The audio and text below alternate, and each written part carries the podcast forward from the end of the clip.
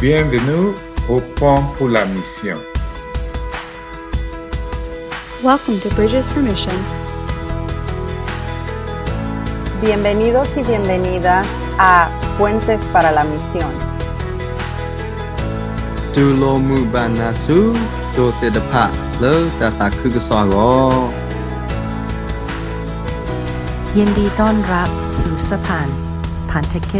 prajao.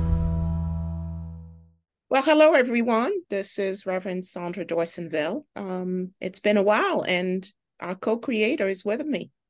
Hello, everybody. Um, it's been quite the busy season, and we want to thank you for the over 5,000 followers that we have. Um, it is really incredible. Um, but thank you, thank you.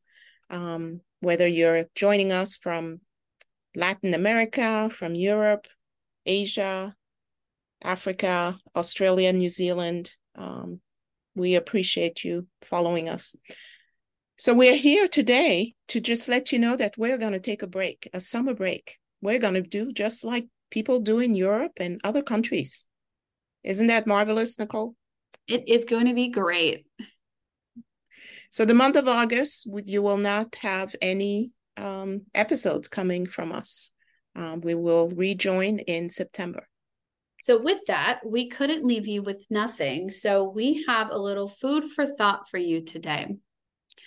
And it goes a little like this In this current season of life, is God leading you through a season of harvest or a season of planting? And if you are in a harvest season, what are you hoping to harvest? What would the fruits of your labor look like? And if you are in a season, a planting season, what are you hoping to harvest? So, keeping in mind the parable of the sower from Matthew chapter 13, look at your ground. Are there rocks, thorns, or is it fertile soil? Now look at the farmer. What were their intentions when planting? Are you looking at the ground or at the farmer?